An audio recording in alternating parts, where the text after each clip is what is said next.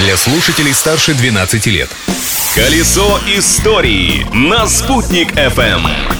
Всем большой солнечный привет! Сегодня 25 мая. Знаете ли вы, что этот день считается условной датой сотворения мира? Именно с 25 мая 5493 года до нашей эры ведет свое летоисчисление Александрийская хронология. Чем еще примечательна эта дата, расскажу я, Юлия Санбердина.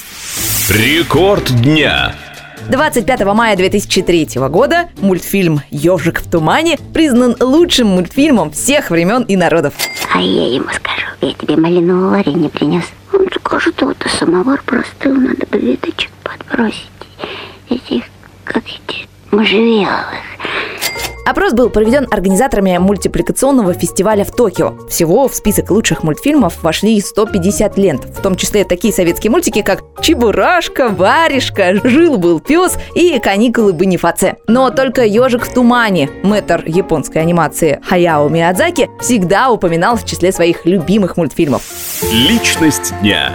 А 25 мая 1889 года у нас, в Башкортостане, родился актер, драматург, теоретик театра, народный артист РСФСР и Башкирской АССР, кавалер ордена Ленина и двух орденов Трудового Красного Знамени Гималидин Мингажевич Мингажев. Актер сыграл около 400 ролей, написал книгу и две пьесы и даже разработал учение о жизненных источниках и формообразующих началах сценического искусства, опираясь на систему Станиславского. Теперь вы знаете, почему одна из улиц столицы названа именем Гемалидина Мингажева.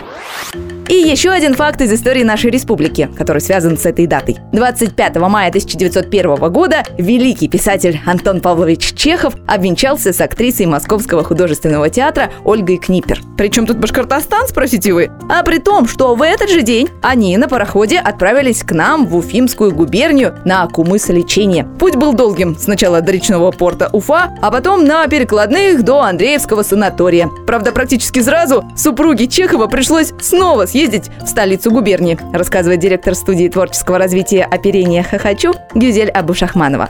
Антон Павлович Чехов был очень высокий человек. И когда они приехали, они вдруг поняли, что он не умещается в эту кровать, которая предоставлена была санаторием. Поэтому молодая супруга поехала в Уфу. В Уфу надо было ну, около трех суток ехать, чтобы купить постельное белье. И табуреточку, вот они подставляли табуреточку под ноги Антона Павловича, чтобы ему было удобно и уютно спать. Врачи рекомендовали Чехову пройти двухмесячный курс лечения кумысом. Но писателю не очень нравился этот целительный напиток и скучная санаторная жизнь, и он фактически сбежал через 25 дней. Кто знает, может быть, если бы он послушался врачей и закончил лечение, то, возможно, не умер бы спустя 4 года в 48 лет. Вот такая насыщенная история у этой даты. Завтра новый день и новые старые факты. Ведь в прошлом нельзя жить, но помнить его необходимо.